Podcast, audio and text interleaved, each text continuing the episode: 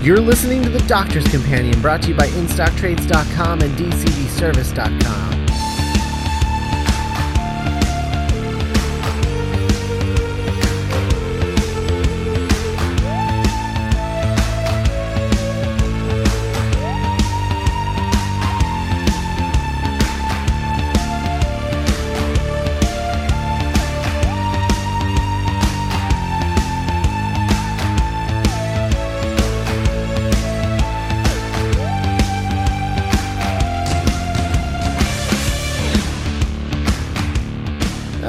welcome to another episode of The Doctor's Companion. I'm Scott Corelli. And I'm Peter Capaldi. oh, sorry. I'm Matt Smith, but not that Matt Smith.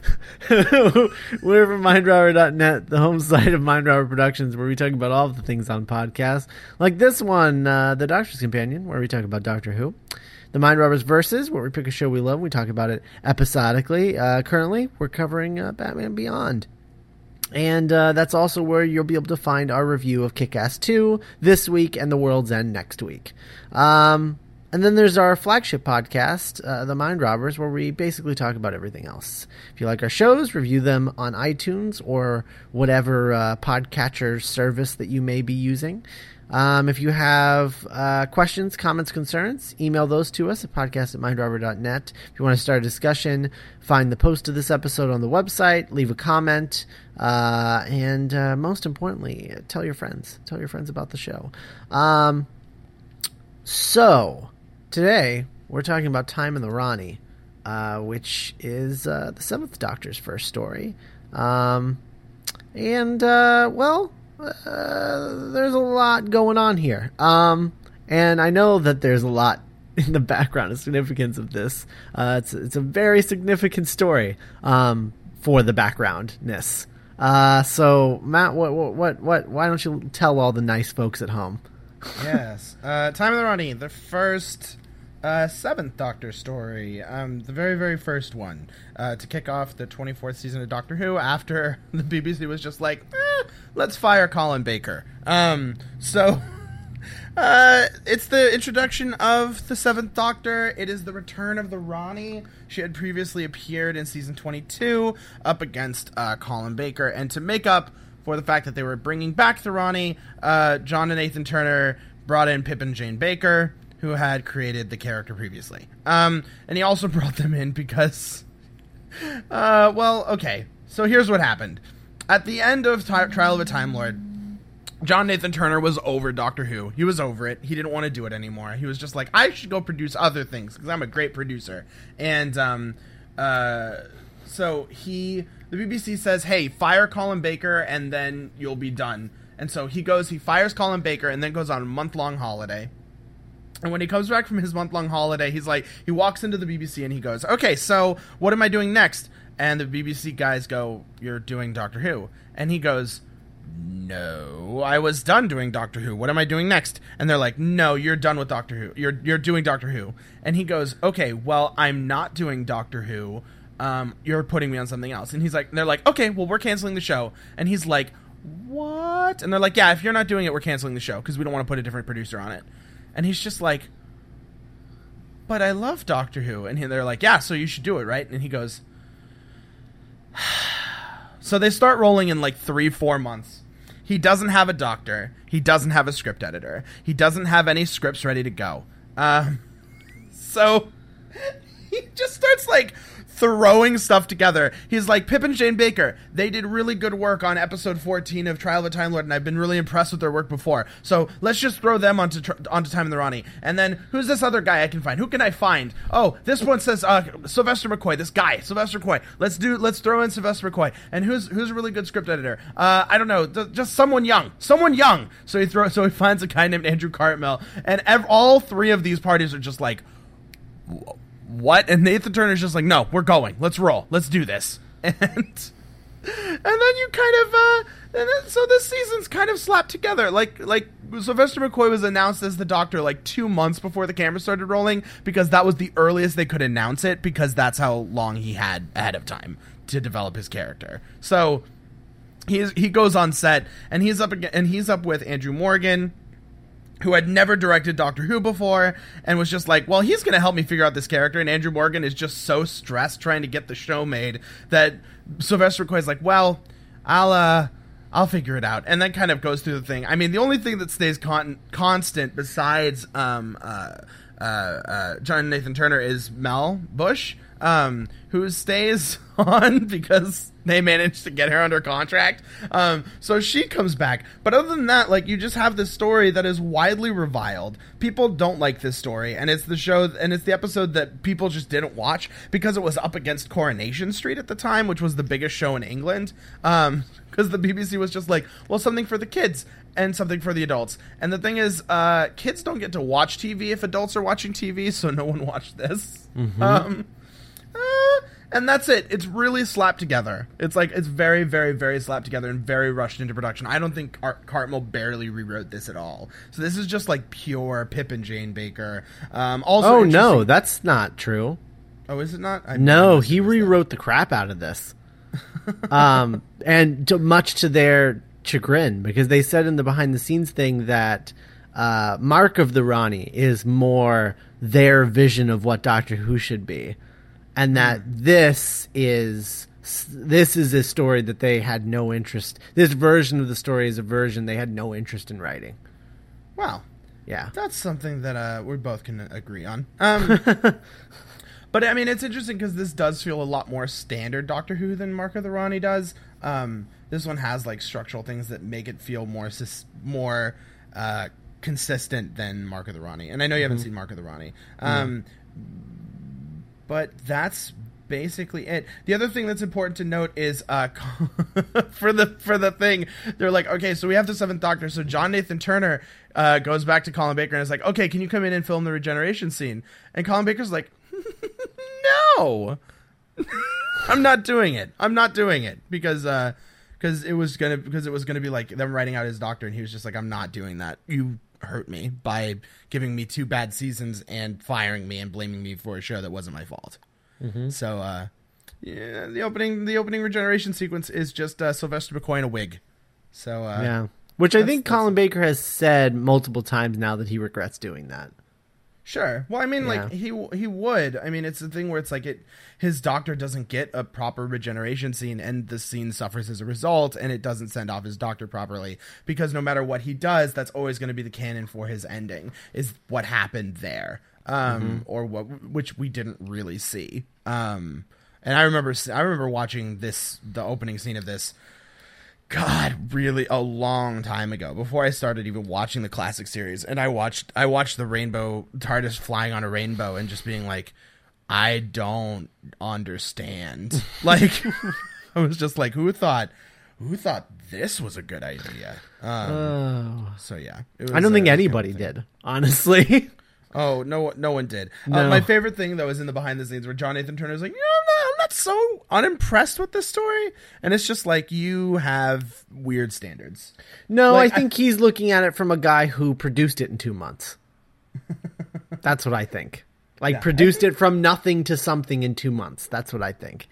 Um, uh, I think he. I think he as a producer knows like it probably wasn't going to get better than this based on based on budget constraints and time constraints. Like he was probably just like, I'm surprised that you know we weren't working out of a cardboard box. Honestly. uh, so I Yes. don't know. So that's that's time in the Rani. We'll talk about it. Yeah, but before we this. do, uh, I want to remind you that today's episode is brought to you by DCBService.com, which is the website that lets you pre order all your monthly comic book statues, action figures, basically anything you can get from a local comic book shop um, that you may or may not have. Uh, you can just get from DCBService.com for cheaper, and they ship it right to your house. You place your orders three months in advance with monthly discount specials up to 75% off and regular discounts of 40% off. Uh, and then you can just get it shipped as often as you like with orders as large or small as you like. You only pay six ninety five in flat rate shipping. So thanks to DCBService.com. Okay, so uh, time time time in the Rani. Um, uh, we're we're we've we've returned. Um, uh, I I mean we've been here many times before. We're going to be here many times after this. Uh, really, Planet Rock Quarry just will not go away. Um, it's just, I mean, I guess the do- I think the Doctor likes it more than Earth. Honestly, Planet Rock Quarry. Um, it's just his favorite place to be. Um, whew. And this time,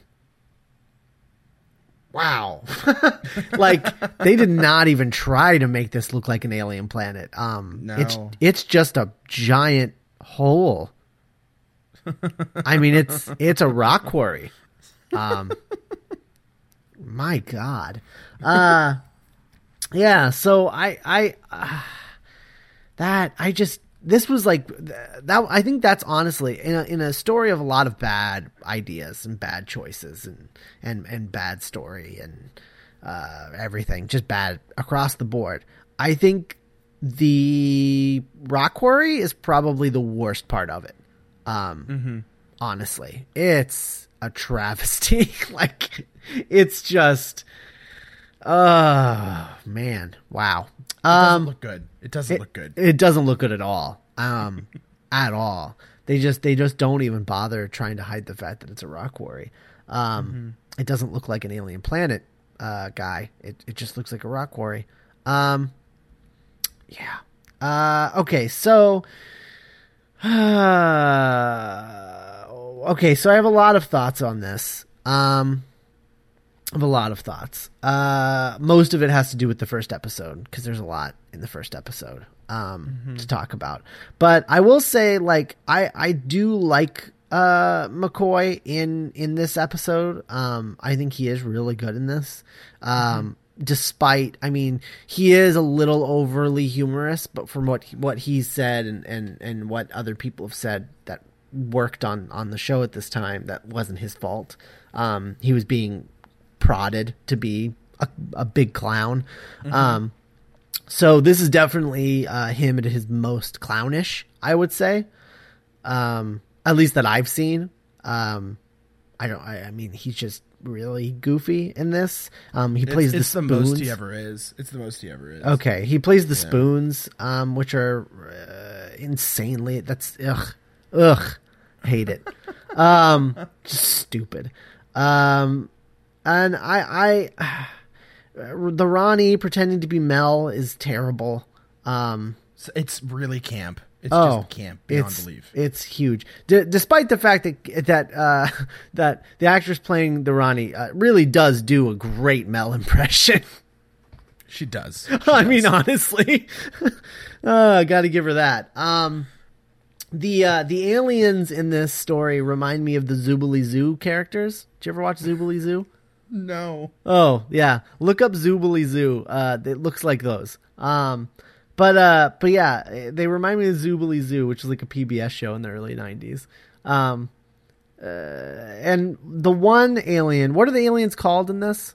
The Lakertyans. the I think. The female Lakertyan at the beginning of this, just that is like, I got to be honest, that's one of the worst deaths on Doctor Who ever. like just the harshest death, where it's just Yeah. like, like she's literally walking through the the the rock quarry, and hits a string, gets sucked up into this sphere that spins her around, bumps her off of like three like massive uh, uh, cliffs, and then explodes, Yeah. and then leaving behind her skeleton on the ground. Um, it's Yes. rough. Yeah. yeah. It's really horrific. Um, Oh my god. it's unbelievable. The, those those those energy bubble things are really really really really really scary. Yeah. Um, Which is why I would say that the cliffhanger to episode one is the best cliffhanger of Oh sure. of the Sure. of the story. It's actually a really solid cliffhanger. Though, Mm-hmm. but of course, the problem is that it's like instant death for everyone except Mel for some reason. Yeah. Um, with no explanation as to how that worked. She just got really lucky. Like Yeah. she just she just rolled triple sevens on a slot machine. Yeah. That's what happened. Yeah, really good storytelling. Um, yeah. really, really good Well, storytelling. I mean, like it's just it, it's a hallmark. It's a very well told story. It's a very very well told story. I will give them this though. I will give them this, and I don't know if this is this is Pip and Jane or if this is uh, the script editor. But the transitions, like the scene transitions, are excellent in this story throughout. I think that's an I think that's a Cartmel thing. It's awesome. like it's really, really good. Like Yeah. I was, I was, uh, I was impressed every time we got a scene transition. I was like, that was really elegantly done. every in in a, in a story full of unsubtle things, like those transitions were great. Um, the, the scene transitions are really, really excellent. Um, I don't the, the Rani's plan is uh, weird, and also uh, I don't know much about the Rani really, but f- from what I can tell, um, and I mean, and I know that you don't know much more than I do because you only saw one other story because there's only one other story. That Um, one explains it more. Definitely. Okay, well that's good. Yeah. Um, well, I don't really understand her, but I find it odd that she would throughout the story continuously talk about how the doctor is superior to her in some way. Like he knows Yes. more about a thing than she does and Yes. and she needs a time lord for this this thing and she gets him rather than just use herself. Um it doesn't mm, it seems out of character to me with the little No, bit of, that I know of her. It's why she's a bogus crap character. Like, Okay. that's my problem with the Rani is like, you know, you look at what Pip and Jane say about the Rani, where they go, they say things like, oh, she's a scientist and she's interested in nothing but her science and she doesn't care about ruling the world. She doesn't care about all this. Um, uh, and she's brilliant. Like the, the thing that the master and the doctor say about her in Mark of the Rani is that like, she's smarter than all of us. And like, every time that she shows up, she is consistently deferring to the men around her. like in this, where where you know they the doctor's like she's smarter than me. Like he says that in the story, and yet the entire story she's just like, well, I don't know what to do, and it's like, built the damn thing. Like you built this, and you're deferring to the doctor.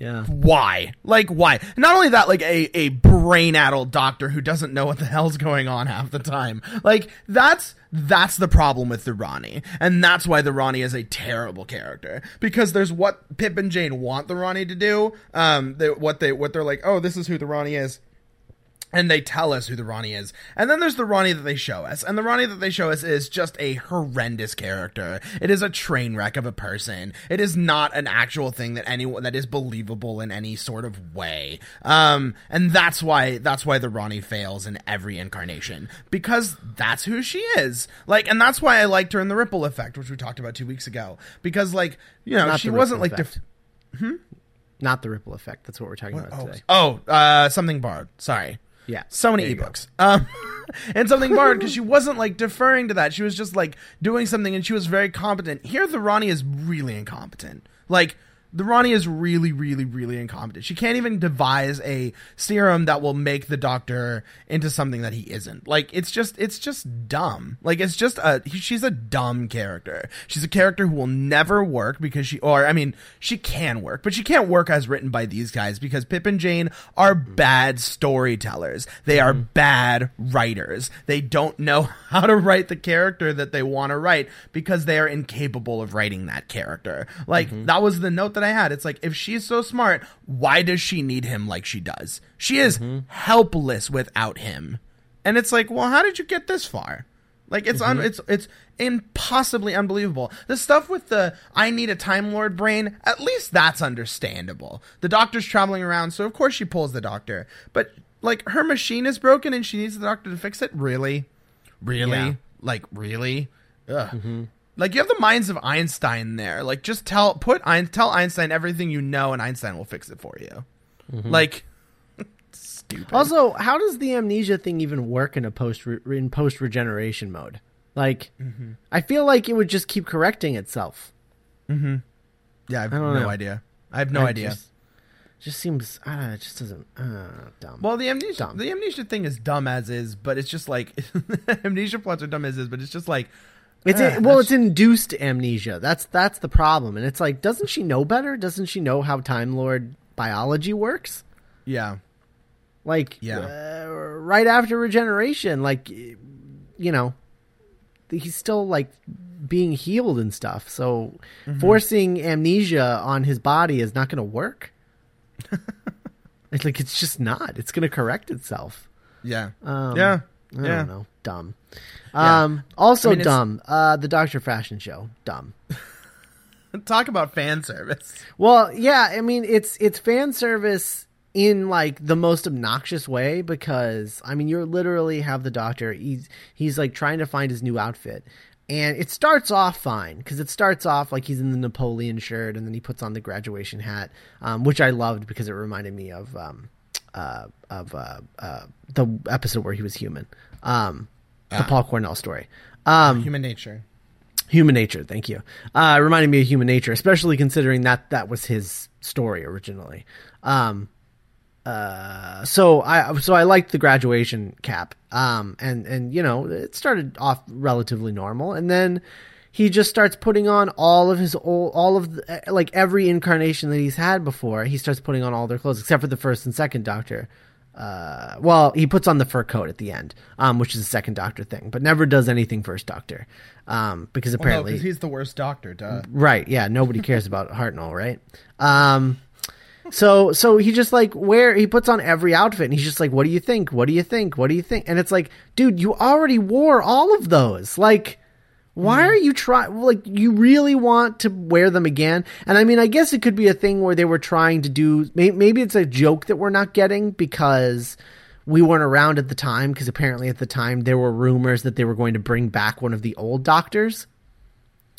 So maybe it's a joke about that um, that we just don't get now looking back because it's a timely joke.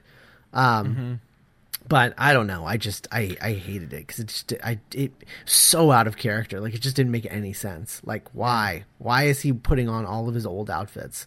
Yeah, I read it. I read it as fan service, and I- if only because I forget what episode it is, but it's one of the it's one of the Ace stories. But there's a point at which Ace ducks out of um of a of a room in the TARDIS, and she's wearing the Fourth Doctor's scarf, like the the multicolor one that he started out with, Mm-hmm. um, not the burgundy one. And it's just like, and they do that just because John Not Nathan not the one not the one that he not the one that Peter Davison tore apart, but that Sylvester McCoy was miraculously wearing in that scene. Right exactly that one. Yeah. that one. that one. The one that was torn apart during the reign of the current producer on the sh- like. come on, man! Like Same guy you who said the memory cheats. How you're the one that did this. You did it, and now you are like pretending it didn't happen. Yes. Um. God. Yeah, it's bad. I mean, it, but I th- I'd read that as fan service just because Nathan Turner is such a uh, uh, fan servicing dude that he just would do something like that. Um, It just seems like the sort of thing that he'd do. Uh, and it's a, I mean, it's a bummer because it's like it's so unnecessary. I mean, compare that. There's an there's a scene that ex- is exactly the same thing in Robot, um, where the Doctor walks out wearing a bunch of different outfits, um, and it's much better. Uh, Oh, it's way better. It's so much better. Yeah, Um, because it's all it's all actual. It's it's all him really trying. It's all serious attempts at it um, Yeah. Mm-hmm. for him. Whereas this is not that. This is him winking at the audience. which is unnecessary. Um, and it's and it's and it's dumb. I mean, like on the bright side, like I I like that Nathan Turner's fan wankery has kind of disappeared. Other than that, like I don't remember there being a lot of uh, fan service outside of that. Um, which is which is nice compared to like you know Attack of the Cybermen, which is just like a massive fan send up. Um, and uh, I mean I like that he's kind of stepping away from that and does over the course of the Seventh Doctor and puts them as Easter eggs rather than focal plot points.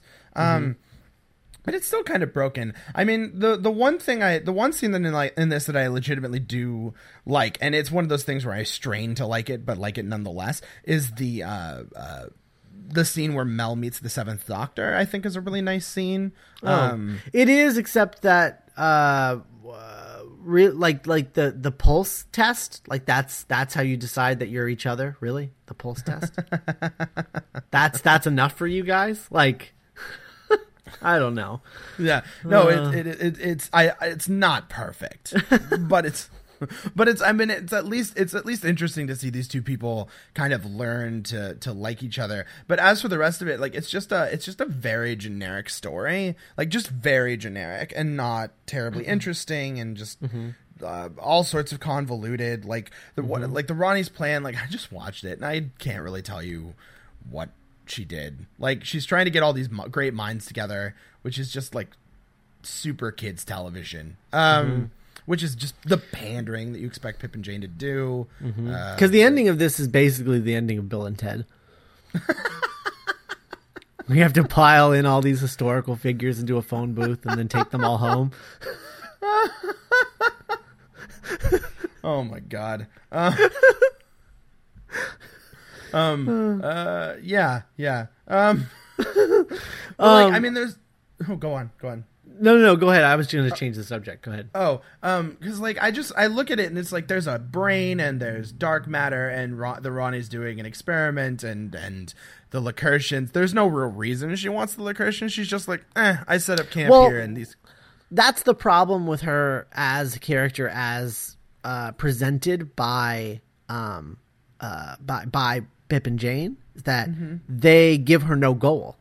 Yeah. They say, "Oh, she doesn't want to destroy the world or anything. She's just, you know, doing experiments." Well, why is she doing experiments? I don't know. She's smart. It's like no, like no. What the the way you do the Rani and make her work is you say she's a scientist who wants to learn the knowledge of everything, so that if she knows everything, if she's the most knowledgeable person in the universe, then she can rule the universe. yeah. Boom. You just have to give her a goal. That's it. Like, you can't say that she's a bad guy and just be like, well, she's a bad guy because she's a cold, heartless scientist. it's like, okay, well, now you have a broken character. Yeah, Um, here's here's a great thing for drama, just as a thing, conflict. Yeah. Conflict. that's a, that's a really great thing. I mean, the Rani. I just looked it up because I was it now because it was bothering me, and now I remember. The Rani wants to turn the planet into a time manipulator that she can use to travel around the universe and alter the randomness of evolution, which includes turning dinosaurs into librarians. Um, and by librarians, I just mean like philosophers and thinkers. And she's just like, the dinosaurs were such wasted species. It's like, guys, Rani, they had brains the size of walnuts. Walnuts. And you have a giant brain in a room, and you have really smart people in in coffins. Why? what are you? What are you talking about? You're an idiot. Like you're just. She's just an idiot of a character. She's just a bad character. Well, Uh, and the problem the problem is that uh, she's an idiot because the writers are idiots. Um, Oh, yeah. and, and the Oh, yeah. writers just they only know pseudoscience, and so they're just throwing out pseudoscience. Only it's all easily disproven pseudoscience. Um, it's not it's not any theoretical anything. It's just like no, that is just factually untrue, you guys. Um, so it makes her sound like an idiot because they wrote her that way. Um, Yeah. But I'm I am interested in the the uh, science above everything, science and knowledge above everything. Time Lord, like I'm way into that idea. It's just that them writing that character is not a good mix at all. Um, absolutely absolutely not and like that's i mean like it's just like it's just it's it's it's a, it's a writer problem and that's i mean that's the that's the problem at the end of the day i mean like what was it i think that pip and jane at one point had said something to the effect of, "We want to do something that's new for Doctor Who fans." I think they said this when they were talking about Terror of the Vervoids. They're like, "We wanted to do something that was new for Doctor Who fans, but we made it a generic one- runaround because that's what Doctor Who fans want, isn't it?" And it's just like, whoa, like whoa, like you guys, like you talked about how you don't want to pander to Doctor Who fans, but you're pandering to Doctor Who fans, like. Mm-hmm. Oh you're my god! not only not only pandering but also talking down to them at the same time. Yeah it's uh, it's so it's so it's so bad. Um and, and and it i mean it hurts that they're not fans of the show. Um like they they're like they're like i guess this is a thing that happened in doctor who and you're just like hang on let me stop you right there. What? Like they're not even like super familiar with the show in a way that is actually detrimental to the way that they're able to write it. Like eh, eh, I would love to see what Doctor Who would be like if they didn't commission episodes, if they they actually like had a writers' room. Mm-hmm. I would be fascinated to know what that show would look like because it's literally never been done. Mm-hmm. In the history of this show, that has never happened. I would be fascinated. I imagine it would look a lot like Supernatural, like uh, like early seasons of Supernatural, just in the, in that way, where it's like kind of overarching, but like there's plenty of room for people to get really creative and stuff. Yeah. Um, and I mean that's I mean that would be that would be really good. Um, and it would, uh, it would help characters like Mel, uh, for example, where like I am a defender of Mel. I love Mel. She's a great character. She's a lot of fun. She's interesting. She's fresh. But oh my god, all she does in this story is scream. Like Yep. that's all she does, and you're just like, why? Like, like why? Like it's such a it's such a waste of a thing. Like it's such a waste of a character. It's a waste opportunity, and it's just and it's just like you can just feel the thing where people just don't want to like her. Like people people hate her. People are like, she is the thing that really ruined the show, and it's like, no, that's not true. No. but people just want to point a finger at a thing and and and uh, their gut is always with the thing that's in front of them um, because most people don't understand how television is made um, or have no interest in how television is made so they just blame the actors oh like that's that's that's the one thing like that's the thing about and and this is this is I mean vaguely Doctor Who related. So um I'm sorry, but soapbox moment. That's the thing that a lot of people like you hear a lot of creatives get really mad or or or not mad, but they just sort of like they're just like, oh, you know, people don't even know that I exist. It's the actors that get all the credit. Most people, and you hear this all the time from writers, most people just think that the the actors just make it all up as they go, and that there is no writer. Um, you hear that all the time, just that self-deprecating thing, and so they get all the credit. But here's the here's the thing: they also get the credit when the writing is bad most of the time. Um, most of the time, people say, "Oh, wow, the acting in that was terrible." It's like, no, the script was bad, and they had no other way to act it. You know, and it's like it's like they they tend to take the bullet for ninety percent of stuff. Um, yeah, internet notwithstanding, because the internet doesn't. The internet is such a actual like small amount of people um and and and that includes like you know like quote unquote fandom as we're talking about now in in with doctor who um it's a very like small percentage of people most people just consume things um and they're just people uh, and when they just consume things and they see this thing is bad, they always blame what's right in front of them, which is the actors. Always, whether it's good or bad, the actors get the credit. Yeah. And like we've seen Mel work. Like Mel worked Yeah. in the Mysterious Planet. Like she Totally. worked in the Mysterious Planet. She worked in Delta and the Bannermen for God's sake. Mm-hmm. Like she works she works in things and she's worked in Big Finish. It's Mm-hmm. just like uh, the people who are watching Doctor Who just don't get that the, the production's in turmoil and John Nathan Turner doesn't know what a good story is. So before Mm-hmm. he can even get a script editor on board, he just commissions people that he knows can get the writing done because despite the fact that they are not good writers, they know how to get it done. And Um, they, they hated each other too. Pip and Jane. No, Pip and Jane and the script editor.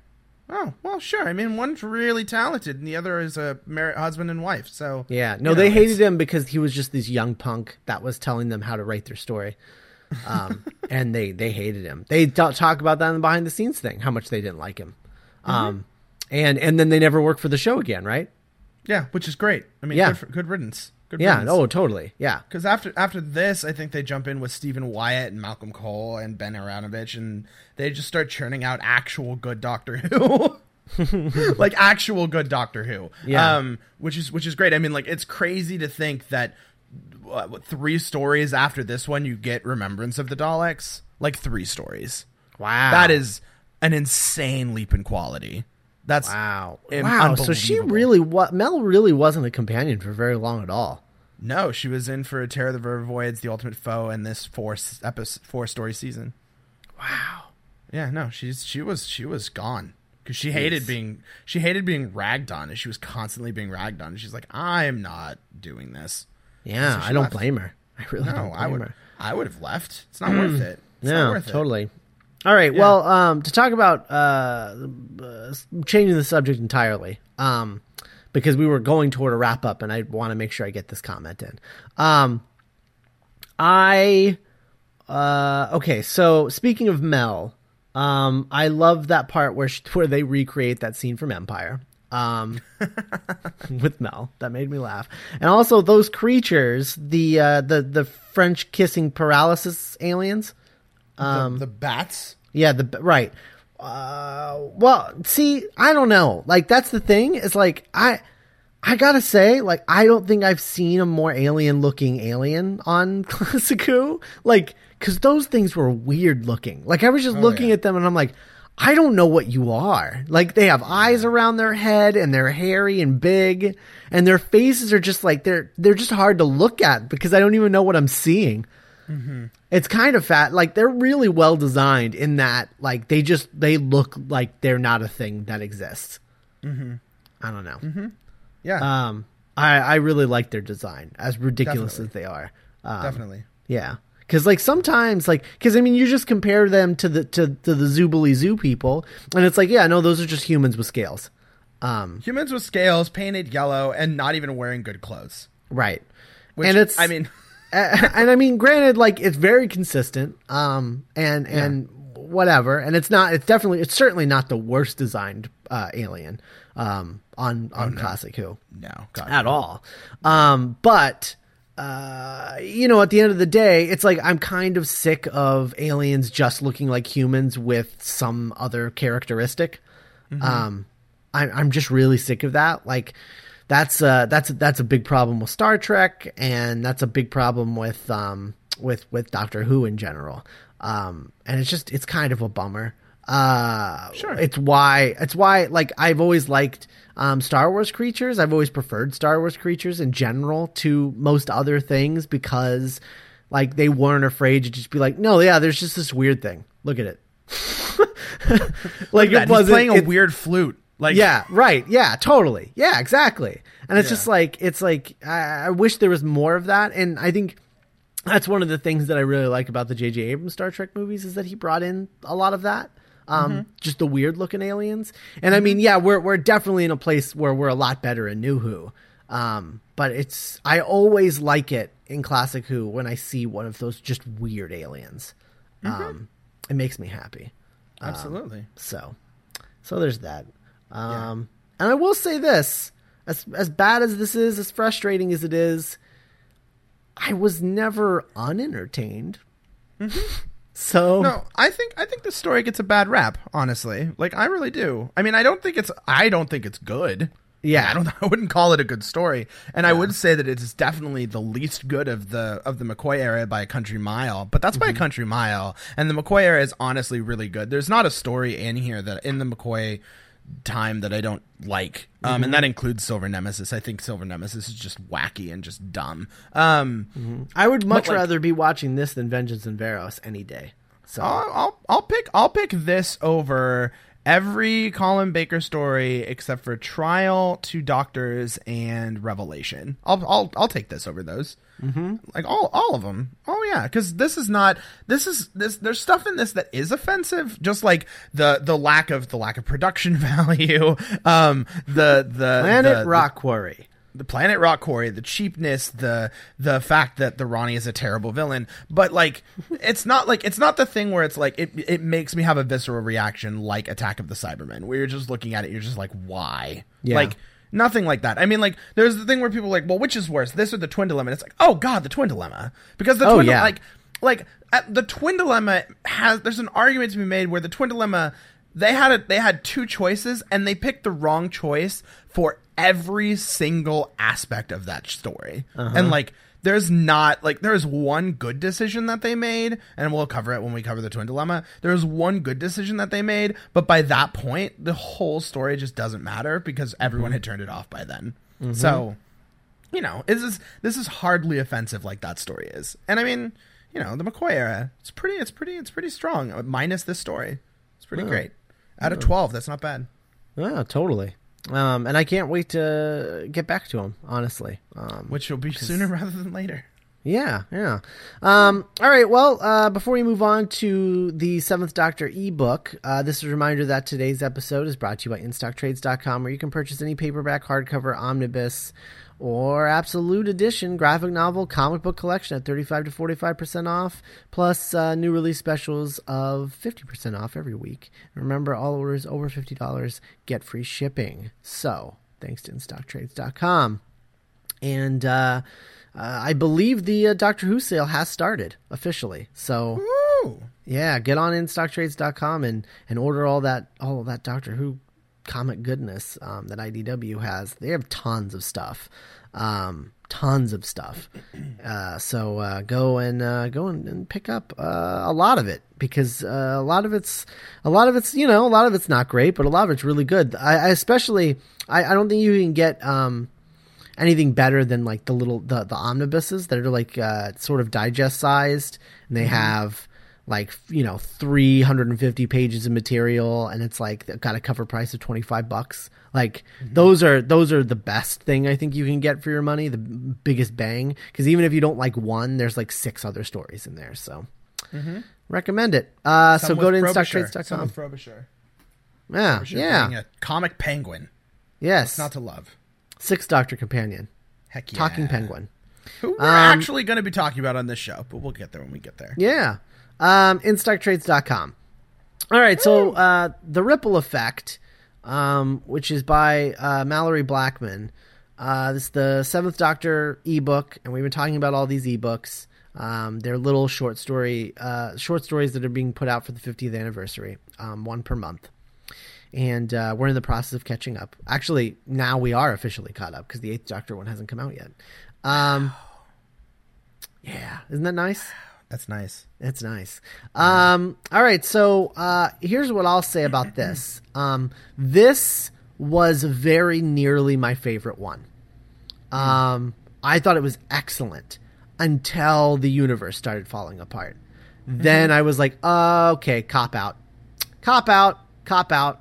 Like I was so excited for them to have this really dark ending where it was going to be this because because okay, so the plot of this is basically the Doctor and Ace are in uh, this this vortex that um, they can't escape. It's they they call it like uh, galactic, like cosmic quicksand is basically what they're saying it is. Um, and they escape out of it. And when they come out the other side, they're in an alternate universe where uh, Skaro still exists, and um, it's it's uh, like uh, got an abundance of life and there's an academy there and all the Daleks are wonderful and and just like they they are very peaceful and they they share all of their like knowledge and um, medical expertise with other planets and other species and the the Time Lords and the Daleks are besties and it's just this it's this completely alternate universe and the doctor's like i don't trust it. I don't i don't know what's going on. And ace is like well i mean this is what we've always wanted right? This is great. Like why why why i mean why should we even mess with this right? Like just just you know it's cool. Let's just uh let's just enjoy it. I mean the daleks are really nice. The people working with the daleks are really nice. The time lords are really nice. Everything's uh hunky-dory. And uh uh the doctor does some research realizes um, what happened, that they're in an alternate universe, and that this isn't the universe that belongs. And so they start having this argument about what belongs the argu- the, the the universe that's worse or this universe. And the doctor's like, well, it's this isn't our universe. We need to be like we need to have our universe. Like this is not what is supposed to be. And she's like, "Well, that's just because you're racist. Like you want to hate the Daleks and these Daleks are cool and you're not okay with them being cool. You want the evil Daleks that you can fight because you just hate them that much." Mm-hmm. And the doctor's trying to explain that he can't. That's not true. That's not true. Then all of a sudden, to cop out at the last minute, the universe starts imploding. He's like, "See, I told you, this is not the right universe. We need to go back and fix it and get the right one." So they go back and they fix it and they save the universe as a result. But it's the biggest cop out ending because I was hoping for an ending where he was like, "No, we have to leave this universe. We have to go back to our universe," and it would be this big ambiguous question about like w- like what is the right universe in that case? Like I, I wanted them to leave on this big question but by making that universe like correct itself and and implode because of the changes made it it just ruins that ambiguous question. Um and it just becomes a thing where the doctor's just like well if nothing else it gave me hope for the future of the Daleks because maybe they can be like those alternate universe D- Daleks, right, Ace? And he's like, I guess everybody's dead. um, and and you know, and it's just like it was a cop out ending. So it was almost my favorite one. If they had made it that ambiguous ending that I felt would have been really true to the Seventh Doctor and that era, that ambiguousness with the Seventh Doctor. But instead, she she copped out. She copped out right at the last minute, um, and and kind of ruined it for me. Um, But Yeah. it was almost my favorite one. Yeah. No, I I'm, I definitely agree. I mean, like what's interesting is that you know I expected this to be like a Power of the Dalek situation because I was just reading this and I was like, when are they going evil? And then the Uh-huh. nice thing at the end is that it's like they're not. They are not evil. That's not Mm-hmm. going to happen. And they tell you that at the beginning. They're like, these Daleks are not going evil, and I'm like. Yeah, right, Malorie Blackman. And then Yeah. and then it turns out to be and then it turns out to be that that's not the case.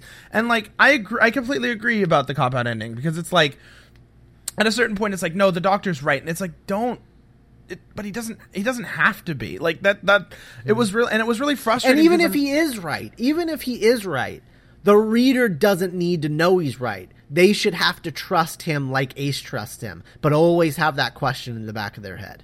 Mm-hmm. That's the Yeah. thing. Yeah. And that's I mean and that was and that was the thing that really just let me down on this because mm-hmm. at first I was reading this and the doctor's just like I did this. And Ace is like that's great. What what does that matter? And he's like no, the universe is not going to this won't hold, this won't last. And it's like well, why? Like it doesn't make it doesn't make any sense. And like it doesn't I mean, there's no point at which it explains like the why it changed. It's it, it kind of it kind of just started to fall apart towards the end because it's like the doctor was just kind of being a dick for no reason. Um except and then it's like and then it's like no no no see see see see, I'm totally right. And and you're just like no, but that's not that's not true. Like have something That's really not what made this interesting. Yeah, no, Yeah. like ma- like make the question go, and it's. I mean, it's just one of those things where, you know, Malorie Blackman. Like for one thing, they got a hell of a, a pick when they got her because she became Children's Laureate of England for two years after they announced that she was the writer of the story. So after she turned it in and everything, um, which is I think fat fantastic because you know if you don't know what children's laureate is it's like if i said the word poet laureate it's like that but for children's literature so like she's like a huge name in england um she's huge um uh, relatively speaking and it's just like it's just like you have a great children's writer but like the problem is like you can still kind of tell that she writes children's fiction because it doesn't go for that really interesting moral quandary at the end. Um, and I think it's also because she didn't have time. Like I felt like the ending to this was just really rushed, like really, really, really rushed, and it suffered from um, not having enough time in a way that most of these ebooks actually haven't suffered from. Um, and it kind of it kind of bummed me out. Like it kind of bummed me out because I was ready to for this to be my favorite one because it had like most everything else going uh, for it. Uh, It was like it was like three quarters of a perfect Doctor Who story. Yeah, it would have been really great, but then at the end it just kind of dropped the ball. Yep. Um, and it was a bummer. It was a bummer because all of a sudden it was over. It was over, and I was like, oh, well, I suppose. Um, but I thought that I thought that she had a really good handle on uh, the Doctor and a really good handle on on um, on Ace. And it was weird to imagine the Daleks talking like that. It reminded me of like I mean the thing about it is like you can tell that she's a big Doctor Who fan. Like she comes from like the David Whitaker school of Doctor Who, where like this reminded me a lot of Evil of the Daleks and Power of the Daleks. Um, Power of the Daleks is in particular, um, uh, which I know you haven't seen yet, but it reminded me a lot of that. So if you like this and like the Daleks in this, I think you're gonna really enjoy uh, Power because this is Awesome. basically yeah this this reminds me a lot of Power. Um, and I mean, it was really, I mean, it was really, really, it was a really, really well done story. It just kind of, uh, you got to stick your landing. You, You gotta stick to. your landing, especially in something this short. Yeah. Um, oh yeah. Because then you're at the point where you're you're not sticking a quarter of your story, and that's a bummer. Yeah. And it's the most important part because it leaves you just kind. It left me just kind of like okay at the end, but it's Yep. like you know the doctor. Like I really just wish that it had just been the doctor's just been like, no, this world is not right, and it's like, Yes. well, exactly. just- and then and then left, and then just been like, oh, she never exi- Your friend never existed because the dogs destroyed that planet. And he's just like, then what? What did we do? And he's just like, I I I I'm right. I know I'm right. Right. Mm-hmm. And you just leave on that. And like that's such a much more interesting and ambiguous place where like even the doctor isn't totally sure. Mm-hmm. Ugh. Yeah. That would be such a much much more like just gutsy ending. to, to leave on. And maybe that was maybe that's the thing. Maybe maybe they just didn't want a gutsy ending. Maybe that was the maybe even that was the original ending, and they were just like, mm, this is supposed to be for kids. Yeah. I don't know. Or more kid accessible. Um, Yeah. Because that's like because that's such a really dark ending. But like Oh, in terms of that, God, like I was so good. yeah, I was so ready for the for the Seventh Doctor to have a really great plan, and he didn't have a really great plan. I was like, ah, guys, if you write the Seventh Doctor, he's got to have a good plan. I'm sorry, he does. Um, like, and I was expecting there to be something crazy in here, and I love that they were playing off the ambiguity of like, you know, this story takes place after Remembrance, obviously. So like, the Doctor has already committed Dalek genocide. Like just committed Dalek genocide. Um, so they they play in the in the aftermath of that, and it's just I mean it's just it's so interesting. It was such a really great opportunity. Um, uh, and unfortunately, not my favorite. Uh, Happens, happens, but like one of those things where again, so glad we're reading these. So Oh glad. yeah, absolutely. glad. Still, the fifth Doctor still has the crown though. Uh, I'm I'm still I still love the third Doctor, but it was like third and fifth, probably fifth. The more the farther I get away from the fifth, the more I'm like really impressed by that one. Like, Yeah. what a great story that was. It was Yeah. a great one. It was really really great. All right, well, that's uh, that's the Doctor's Companion for this week. Uh, next week, uh, William Hartnell on the Sensorites, um, and then on the other side of that, Daleks in Manhattan and evolution of the Daleks, and then we're gonna do Frontier in Space, which is a third Doctor story uh, with the Master, which will be. Uh, I'm interested to see what you think of that. I like it because I think it's just completely insane. Um, Every episode is just how is the doc that they they put the doctor in a prison cell and then he tries to get out of the prison cell. That's the entire story for six Oh, boy. episodes. Yeah. Oh, oh, it's crazy. Um, so Frontier in Space, and that's when we're talking about the Eighth Doctor ebook, the next one, uh, which is actually called Spore. I don't have the Eighth Doctor, I don't have the writer in front of me, uh, but it's called Spore. So we'll see how that goes. Uh, hopefully it goes well, um, because they have to drop the ball at some point, and then. Uh, we'll talk about the Ninth Doctor at the end of next month and all sorts of good stuff like that. Yeah, we have it all mapped out. It's all mapped out. It's all good. Yeah. yeah, we got Yeah. lots of stuff coming up. It's nice. So much good stuff. Yeah. Um, and our next seventh Doctor is the final seventh Doctor story. Um, Yeah. Yeah. Funny how that works out. yeah, Yeah. yeah. Yeah. Funny how that works out. yeah, Not um, intentional. yeah. Sometimes you have happy accidents happen. Yeah, yeah. What's funny is I think that like I think that that's how it came down on the blog too. When I was doing the blog, like it just it just worked out that way. Um, and I, it's it's hard to it's hard to explain. Yeah, that's how that's how it went down on the blog too. And it's hard to explain why, but it's the sort of thing that whenever I do these lists, certain things always show up in the same place. Like Destiny of the Daleks is always one of the last fourth Doctor stories you cover. I don't know why. Like when I do when I do a breakdown, it's always one of the last ones. It's just hmm. weird. It's just weird. Interesting. So yeah, yeah. All right. Well, um, that's that. Uh, we'll be back next week with uh, the Sensorites. But in the meantime, you can follow us on Twitter. I'm twitter.com slash Scott Corelli. Also Scott Commentary, where I do live tweet things from time to time. So feel free to follow me there. Um, and then also be sure to check out our other podcasts. Uh, the Mind Robbers, uh, our flagship podcast, and um, where we're currently uh, we're doing um, uh, studying pilots, which is a thing we've we we used to do. We did like last year, um, and now we're doing it again because it's uh, it's fun and it's easy. It's where we take two pilots that are similar um, for one way, reason or another, either in concept, in uh, style, or in creator. And uh, we compare and contrast them, uh, see what works, see what what, what doesn't, and uh, decide whether or not we would have continued watching the show based solely on the pilot. Um, and uh, it's uh, it's a fun discussion. We're we're doing that right now on the show, um, and it's and it's good. And that's also if you want to know what we're like, like outside of Doctor Who, that's where you're gonna go, because that's where we talk about everything that is not Doctor Who is over there. Um, and then uh, the Mind Robbers Versus, we're recovering Batman Beyond right now. Uh, for those of you who don't know, Mind Robbers Versus, uh, very short burst episodes. They come out three times a week. They're about like mm, 10 to 20 minutes each, um, 20 minutes tops. Uh, and then, uh, so those come out three times a week. We cover two episodes of Batman Beyond each episode of the Mind Robbers Versus. And then that's also the feed where you will get our movie reviews like, uh, Kick Ass 2, uh, coming this, this, this week. And, um, um, uh, The World's End next week. So, um, Yes, and then I don't think we're doing anything until Gravity.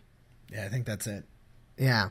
Um. So. Uh. So. So all that stuff. Uh. And then uh, Matt, where can people find you? You can find me on Twitter, twitter.com slash Gungan, and also my alternate Twitter account, twitter.com slash shitty commentary, where I too live tweet things. Uh, and like Scott said, um, uh, the the the other podcast that we do. Also, my blog, classicalgallifrey.blogspot.com, or if you want to see my in-depth discussion of Time in the Rani, you can see that, which I would recommend, if only because you can watch me walk in with my arms crossed, just like, oh no. And then I come out the other side just being like, well, it wasn't so bad. But it mm-hmm. was still bad. Nice. so so if you want to see if you want to see me like slowly change my opinion over the course of the episode over the course of a story that's a great way to do it i mean like that's that's I the love. I love a. writing. I love a slow uncross. Love it. Oh that's uh, there were a couple of those where i was just like or it wasn't like an uncross it was like a cringe it was like the slow uncringe you know where i was just like oh no and then it would just be like oh well it's, not so bad not so bad. so uh, if you if that sounds like a fun thing, you can go find that. It's on the blog, classicalgallifrey.blogspot.com. Uh, it's a lot And that's stuff. and that's the show. Uh, Sensorites up next. Uh, an episode that I've heard from multiple sources is really really boring, and by multiple sources I mean everyone who's seen it except Matt. So I, uh, oh, that'll it's, be it's it's boring. I just think that people misunderstand it. you just like it anyway. I like it anyways. I'll explain Okay. why next week. I have I have a very Cool. specific reason for liking it. So All right, cool. Well, I'm looking. I'm, I'm. I guess I'm looking forward to it. I don't know. We'll see. All right. Well, we'll talk to you next week. Bye. bye guys.